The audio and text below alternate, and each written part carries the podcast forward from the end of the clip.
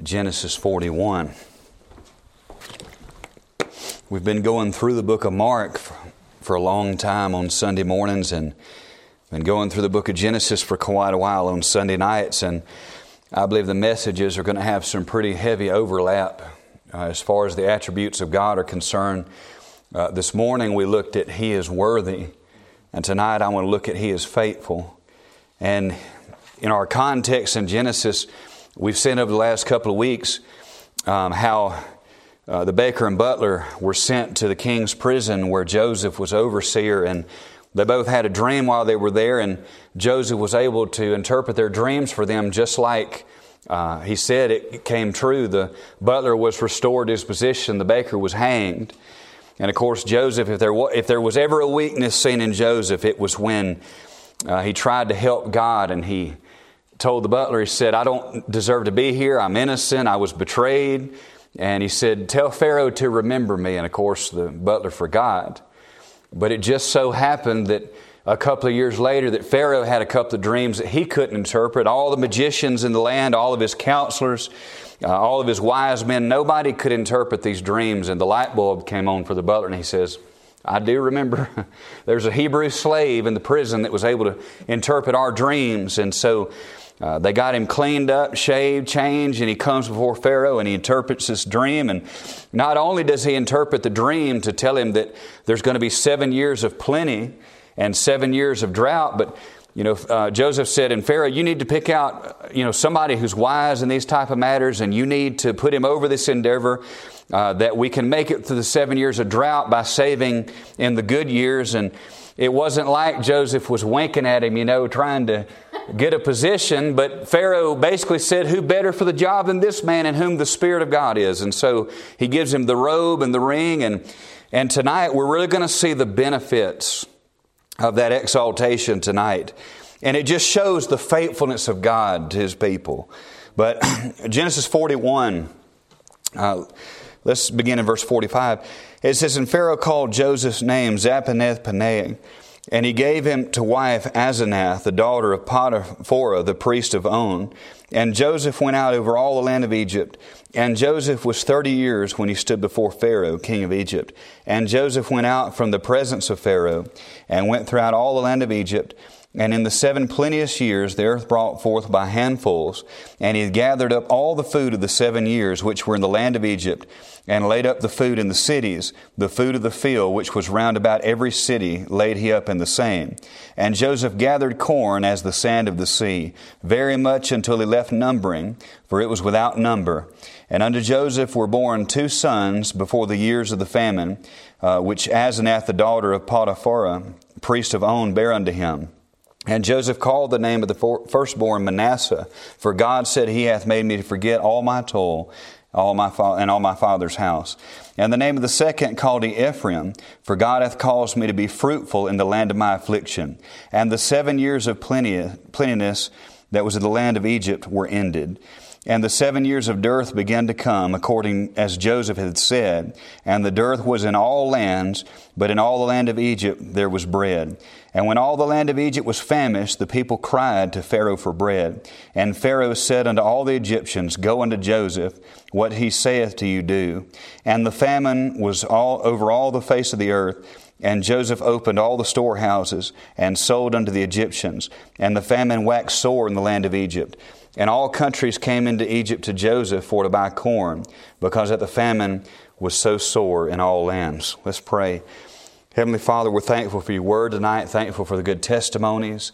Uh, God, just thankful for salvation that we can be confident in. And I just pray that you would enter me a sin in self and fill me with your Holy Spirit. And uh, God, that you would help us tonight, Lord, that we would leave here uh, stronger and closer to you than when we came, that you would give us strength for the week. And I pray that you would be magnified by the preaching of your word. Make it simple and powerful, and we'll thank you for it. In Christ's name, I pray these things. Amen. We're looking at the thought of He is faithful. And, you know, the Word of God has an awful lot to say about the faithfulness of God. This is certainly not the depth of it, but I just picked some verses out. Um, he's called faithful and true. Jesus Christ, one of his names is faithful and true. That's in Revelation 19, verse 11. Uh, Jesus Christ is called the faithful witness, Revelation 1 and verse 5. God is called a faithful creator, 1 Peter 4 19. 2 Thessalonians 3 and verse 3, but the Lord is faithful, who shall establish you and keep you from evil. 1 Thessalonians 5 24, faithful is he that calleth you, who also will do it. 1 Corinthians 1 9, God is faithful by whom you were called under the fellowship of His Son, Jesus Christ our Lord. And here we find in our text that God has been faithful to Joseph. He brought him through betrayal, slavery, being lied about by Potiphar's wife, in prison. 13 years of this. We saw that Joseph was 17 when he was sold into slavery. We just read in our text he's 30. So that's 13 years of really unthinkable trials. Uh, never seeing his father again, not truly knowing the future, uh, being enslaved, being imprisoned. And no doubt that if he's anything like me, he probably had times where he felt like God wasn't faithful. Have you ever felt like that before? Where you, I mean, you might have even known it in your head. Sometimes there's things we know in our head, but there's things that if we're honest, we feel in our heart, we may never say them out loud. But that's exactly how Satan works. You go all the way back to the garden. He, he made, and I mentioned it this morning, that he made Eve to feel like that God was holding out on her. That by eating the tree of the knowledge of good and evil, that somehow she would have something that God had withheld from her. And no doubt, when we feel that way, when we feel like God's been unfaithful, that's when temptation and sin, uh, that's when it becomes dangerous. That's when it becomes attractive. But if we understand that God, listen, God has never been unfaithful. Amen. There's not been one hour, not one second in eternity that God has been unfaithful. If we could just get that through our minds, it would help us. We find him being faithful to Joseph. And we got to keep in mind this is so important. We have to remember that God's faithfulness to us is about not only about our good, but it's about his glory. And the questions that I want to try to ask and answer tonight is in what ways is God faithful? I think we see it here very plainly in our text, but first of all, I think God is faithful in His Word. It's been mentioned tonight by more than one person. I believe He's faithful in His Word. I love this. I love this. Let's back up and get some context. Let's look at verse 38 in chapter 41. And Pharaoh uh, said unto his servants, Can we find such a one as this? a man in whom the Spirit of God is. What a testimony. And Pharaoh said unto Joseph, Forasmuch as God hath showed thee all this, there is none so discreet and wise as thou art. Thou shalt be over my house, and according unto thy word shall all my people be ruled.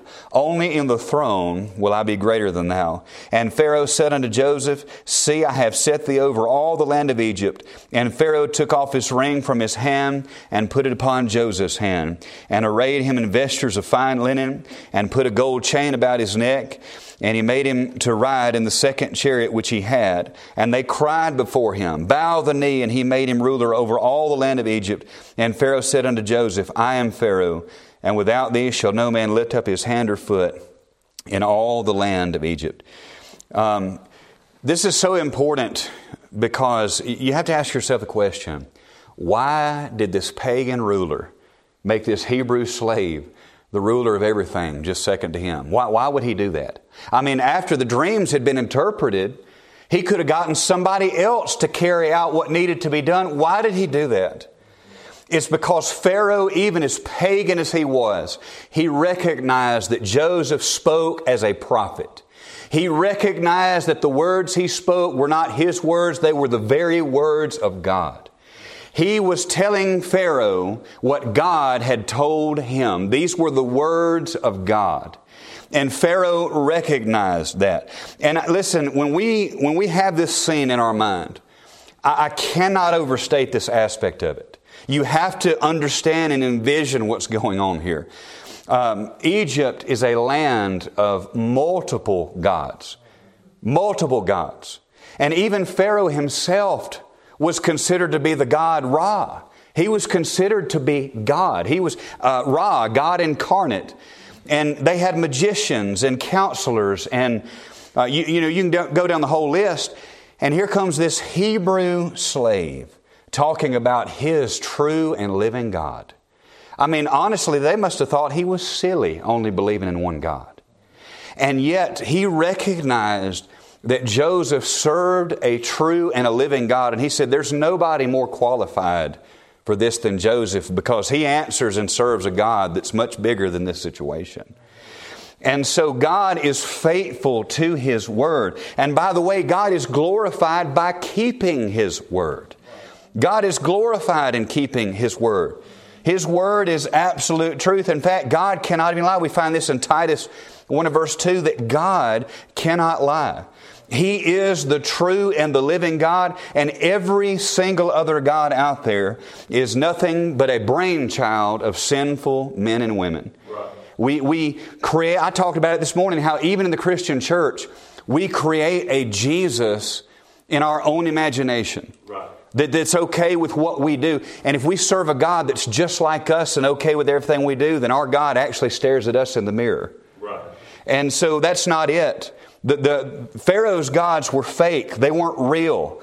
They were chiseled and designed and modeled after the wicked imagination of men and women. Those dead gods couldn't hear, those dead gods couldn't help. But the true and living God, the God of Abraham, Isaac, and Jacob, he could. And so, what an amazing, amazing testimony this was that God was faithful to his word, and by that, he was glorified. He was faithful to his word to Joseph. The dreams that he had given him were now coming to pass. And all these other gods, they, they just rob. They, they seek to rob God of the worship that he deserves, but he will not be robbed of his glory in this world or in the next world. And so Pharaoh recognized that, that there's nobody more, uh, there's nobody that's more designed for this, it's more ready for this, it's more trustworthy. And so God was glorified in this. And by the way, God was even more glorified because of what Joseph had been through. I mean, you, you got to understand this. They had to go to the prison to shave him and change him and make him presentable to stand before Pharaoh. It's not like they went to the Ritz Carlton and picked him up. He came straight he went straight from the prison to the palace. Are you kidding me?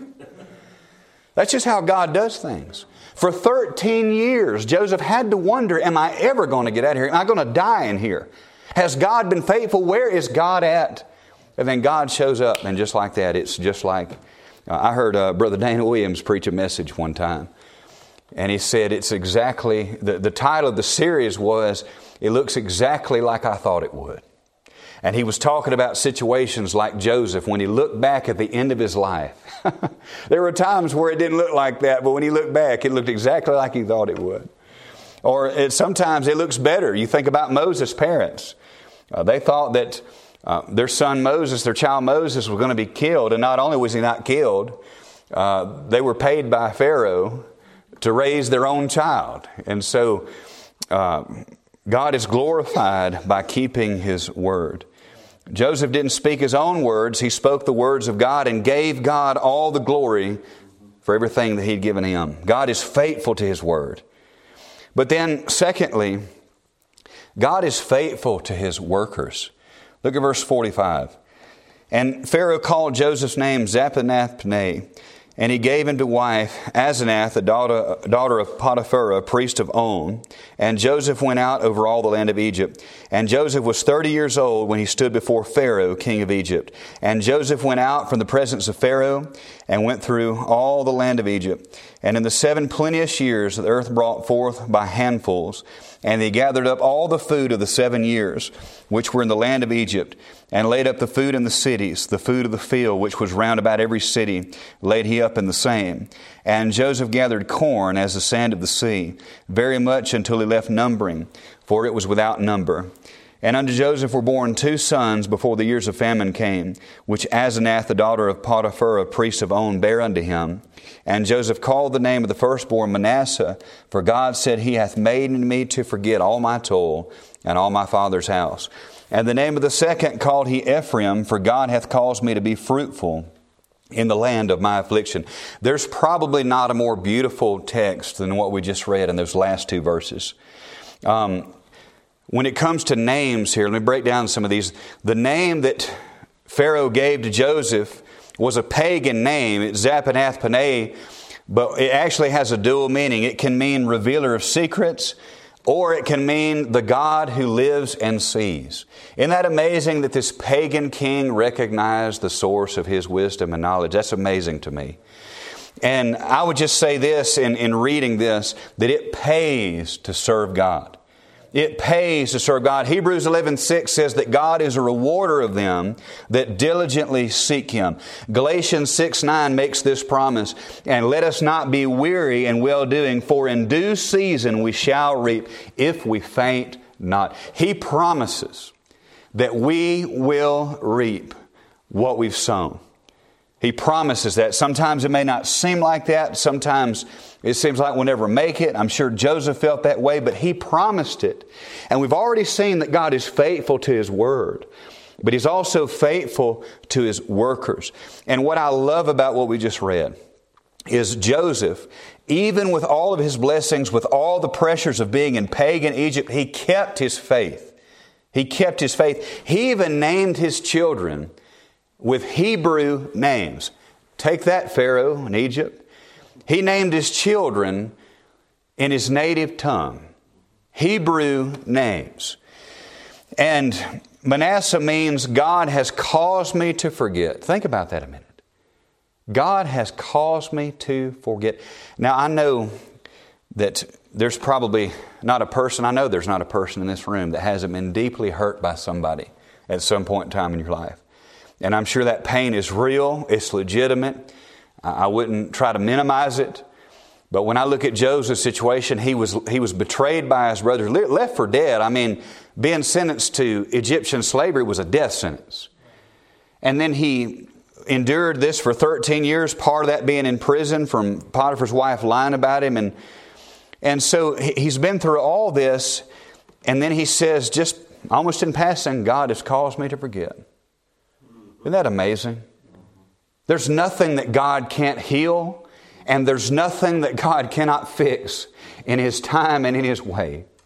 I mean, forever from that point, when they call that child's name, when, when the pagans in that land, when they heard his name, they understood exactly what it meant and what God had brought him through. his son was a walking, talking testimony. I mean, even when they scolded him, Manasseh, you quit that. It was a testimony to the goodness of God. God has caused me to forget. Probably didn't feel that way sitting in that prison. I'll never forget this. I'll never get over this. And yet here he is. God has caused me to forget. Isn't that wonderful? But then we see the name of his other son, Ephraim, which means to be fruitful in the land of my affliction. Now, if we're honest, we want to be fruitful in the places that we want to be. God, make me fruitful on the mountaintop. God, make me fruitful at that good job making a bunch of money. God, make me fruitful in that big brand new house that I see driving to work every day. God, make me fruitful in this relationship with my dream spouse. And God, make me fruitful with this mega ministry or this mega church. I mean, you know how we do. But this says right here that Ephraim means to be fruitful in the land of my affliction. You see, Joseph hasn't left anywhere. He hasn't gone anywhere. He's in the same place that he's been in prison and in slavery for 13 years, and yet God has flipped a switch and now he's fixing to use him here. Isn't that a, a wonderful thought? I was reading the other day, and of course, we talked about him several weeks ago in our Wednesday night study. We looked at um, the famous uh, missionary Adoniram Judson and his wife, and and how they went to Burma, and it cost him everything. His wife died, I believe she was 36, the same age I am now. He lost babies, had to bury babies. He was imprisoned uh, in Burma there, and that particular prison was nothing but a big pit in the ground. It was a concrete pit. And at nighttime, they would they had shackles on their ankles, and at nighttime, somebody would reach through the top with a hook, and they would reach that hook around the uh, ankle shackles, and they would pull it up, and they would have to sleep upside down with just a little bit of their back touching the floor. And we've seen, you know, somebody like him that was faithful, and the thing about it is, this is my point bringing him up. Uh, Adoniram Judson, he didn't see a single convert the first seven years he was over there. Not one. But after it was all said and done, there were hundreds and hundreds brought to Christ. And it was, by the time you get into his translation work, it was thousands because he translated the Bible in the Burmese language. And so, man, just faithfulness, just a little bit, a, a stick to it, and uh, watch God work. You know, so quickly we're, we're begging God to get us out of a situation, but I've learned that many times it's more beneficial to say, God, why don't you just come into my troubles with me? We see this here. God is faithful to his workers and he is glorified in doing so. I really would have liked to interview the people that Joseph worked around when he was in slavery. I would have liked to interview those that worked with him side by side. I would have liked to interview Potiphar. I would have liked to interview the, the keeper of the prison or the prisoners and ask them if they were really, really deep down, if they were just really shocked by what happened. Getting called up by Pharaoh and how all that turned out, I, I don't think they would have been too surprised. I, don't, I just don't believe that. Because God is faithful to His workers. I'm thankful for that. Thirdly, tonight, I want to say that God is faithful to His world. Look at verse 53. And the seven years of plenteousness that was in the land of Egypt were ended, and the seven years of dearth began to come, according as Joseph had said, and the dearth was in all lands, but in all the land of Egypt there was bread. And when all the land of Egypt was famished, the people cried to Pharaoh for bread. And Pharaoh said unto all the Egyptians, Go unto Joseph, what he saith to you, do. And the famine was over all the face of the earth, and Joseph opened all the storehouses and sold unto the Egyptians. And the famine waxed sore in the land of Egypt, and all countries came into Egypt to Joseph for to buy corn, because that the famine was so sore in all lands. Now, what we see here is a great picture and a great illustration of the common grace and mercy of God. You know, God here, He is, He's using Joseph. But at the end of the day, He is providing for a lost and dying world when they don't even have the foresight to be thankful. Even in judgment, there was mercy. Even in famine, there was plenty. God is good to His creatures regardless of how depraved that we may be. Um, but here's what I want to say talking about God being faithful now, and even kind of going back to Him being faithful to His Word. Uh, people should not confuse God's goodness with Him being lax. Because, see, what happens is God is giving people a space to repent. He is giving them a chance to get things right before judgment comes. But people take that goodness and grace and mercy and they think that God is some kind of a father figure in the sky who's sitting on a rocking chair and winking at everybody and everything, and that's just not the case. God is ferociously holy, and one thing that we need to be reminded of is that justice delayed is not justice denied. And it was this same God that prior to this time flooded the entire earth. It's this same God that just a few generations after the time of Joseph uh, judged Egypt with the plagues and then destroyed Pharaoh and his entire army in the Red Sea. It's this same God that will cast the unbeliever into the lake of fire. You say, well, God would never do that. Well, that, going, your argument is with the scriptures because it clearly says that He will. Right. Uh, the Bible says, don't fear them that can just kill the body but rather fear him who is able to destroy both body and soul in hell. That's talking about God. That's not the devil, that's God. Right. You say, well, how could God do that? I'd say, how could God not do that? Because he is ferociously holy. And whenever I've been uh, uh, doing some open air preaching, whether it be uh, maybe a gay pride parade or an abortion clinic or whatever the case may be, it, it always amazed me how uh, certain arguments work the same way every time with everybody that I ever dealt with. And one of the arguments that was never even attempted to refute is I would, you know, they always said that, you know, what, what do you have against love? They always twist that word love. What do you have against love? And, and, and, um, why can't you just serve our God? He's a God of love, you know, God of love. And I said, Oh, no, no, no, no, no. I said, My God is a God of love. I said, You're the one that serves the hateful God. And they say, What are you talking? How can you possibly say that? I said, Because your God lets rapists and pedophiles into heaven scot free. They just tend to walk off when you say that. You see, God is holy, He's righteous. He must punish sin. Right. He has to punish sin. Good, he can't turn a blind eye to it. Right. And I'm thankful for that. Aren't you glad He's a righteous judge that cannot be bribed? He cannot be bought. I'm so thankful for that. How many corrupt trials have we seen in our lifetime? We could think of the major ones. He's not going to be like that. Right. He's not going to be confused by gloves that don't fit. And we could name things. But see, here's the problem with that. You see, we can look at those things and we can be enraged by that. We can say, yeah, you know, you know, God's going to get them. God's going to judge them. And we forget that we're vile, rotten sinners in the eyes of God. Uh, Derek read the passage from Isaiah 64 this morning that our righteousness is as filthy rags in the sight of God.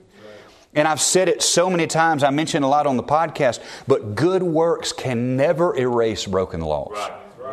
Good works can never erase broken laws. If you stand before a judge in the state of Utah having broken the law, and let's just say you're guilty, maybe it was um, getting a really bad speeding ticket. Maybe you killed somebody. Maybe you had a DUI. I don't know what the case is.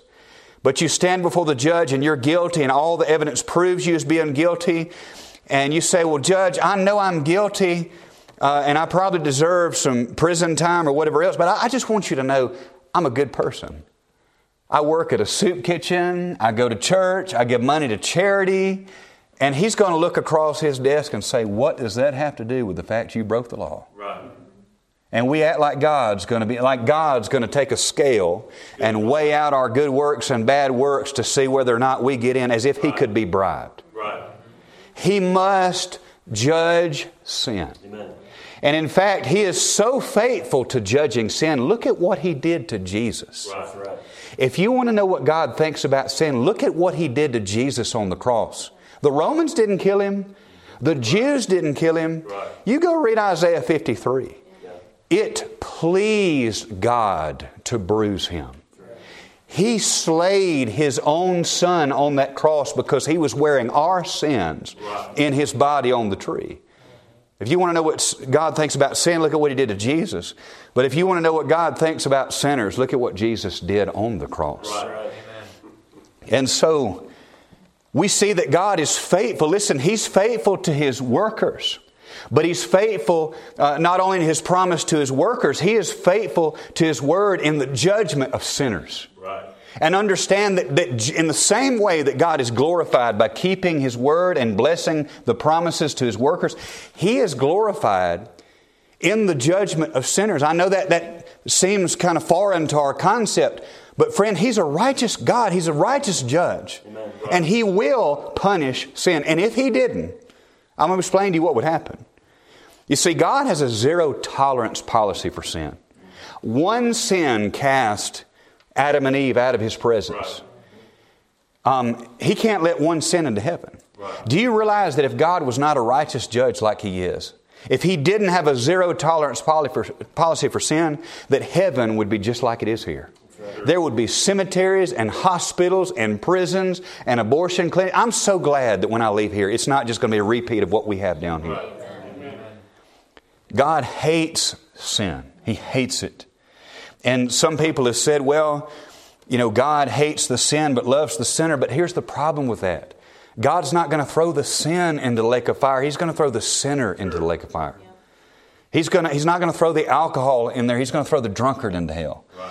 He's not going to throw rape into hell. He's going to throw the rapist in there. Right. He, he's going to throw the unbeliever and the blasphemer and the adulterer and the, the, I mean, you could go on down the list. But listen, he's faithful in his word. He's faithful in judgment. And he would eventually judge Egypt. We see that, and we're going to see that when we go through the Exodus. But uh, we need to understand that God is faithful. So, because he's faithful to his word, you can take what he says to the bank. He cannot lie. And so, yes, he will punish sin, but I'm so thankful tonight that we don't have to. we can repent and believe and trust Jesus Christ. And I, I wrap it up with this, and I don't want to get too deep with this. I, I, do think that people can get crazy when it comes to allegories and things like that, types and whatnot. But I will say uh, that Joseph is one of the greatest types and pictures of Jesus Christ in the entire Bible. Uh, both of them were betrayed by their brethren. Both of them were sold for the price of a slave. Uh, both of them were lied about. Uh, both of them um, were exalted. I mean, you could go on with that, but even in our text, I love how that when Joseph is exalted, he marries a Gentile bride. I love that, don't you? I believe it's a beautiful picture of the church here. And so, my question is Are you in the church? Do you belong to the Lord Jesus Christ? We need to trust Him in His finished work on the cross for salvation. But if you are saved, we need to trust Him in the fact that He is faithful to His Word. Sure. I'll say this and I'll be done. Going back to the garden again, the first time Satan is ever quoted, he says, Yea, hath God said. God told Adam and Eve, You can eat of every tree in this garden, but do not eat of the tree of knowledge of good and evil, because in the moment you do, you'll surely die. And Satan says, Did, did God really say that? Did, did, let me tell you what the truth is. See, God's lied to you. You can't trust what God says. You see, if He can make us doubt His Word, if He can make us doubt His faithfulness to His Word, then we have no foundation by which to stand on anything. The reason that the American church is not standing uh, for anything is because we're not standing on anything. That's right. That's true. That's where we're at. And so we need to know that God is faithful to His Word. We need to memorize this book, read it, eat it, sleep it, breathe it, believe it. Because if we don't, I mean, we are, we're sensory creatures, aren't we? We live by what we see, we live by what we hear, but even those things are tainted by our sinful nature. I mean, it's amazing to me how even the facts can look different to somebody else. I can walk outside and look at a beautiful sunset, and we, do, we live in a beautiful place here. I can walk outside and look at the snow capped mountains. I can see the sunset behind the mountains. I can look at the snow and I mean, and all the unbelievable factors that come together for that to happen. I can feel the heartbeat in my chest. I, I, know that there's 30 million nerve endings in my eyes that allow me to see you right now. There's auditory nerves that allow you to hear me. Some of me wish you didn't have them right now, but, but I can look at that and I say, wow, what a God. What a creator. What an intelligent designer. I mean, even if somebody hasn't come to the place where they believe that Jesus Christ is God incarnate, they're not sure about the Word of God, they can look, the heathen in the jungles of nowhere can walk outside and know that this just didn't happen by itself. Right. I mean, it's, it's insane for the atheist. Every single thing in this world has a designer except for everything. Everything has a design. The, these chairs, this ceiling, the walls, the parking lot, everything has a designer except for the universe, the most complex of all things. Just, just happened. Something came from nothing, but that there's no way that nothing could be God. That's where we're at. We need to be faithful in what God said because He is faithful. He's faithful to us. He is faithful. And I can promise you that no matter what gripes somebody has against him, no matter what con- uh, condemnation, no matter what slurs, whatever uh, people throw at God, he will be perfectly and absolutely vindicated. Right. 100%. God is faithful, folks. He's faithful to His Word, both in judgment and in the promises to His children. And He's faithful to His Word in judgment. We can trust what God said. We can trust God. We can trust Him.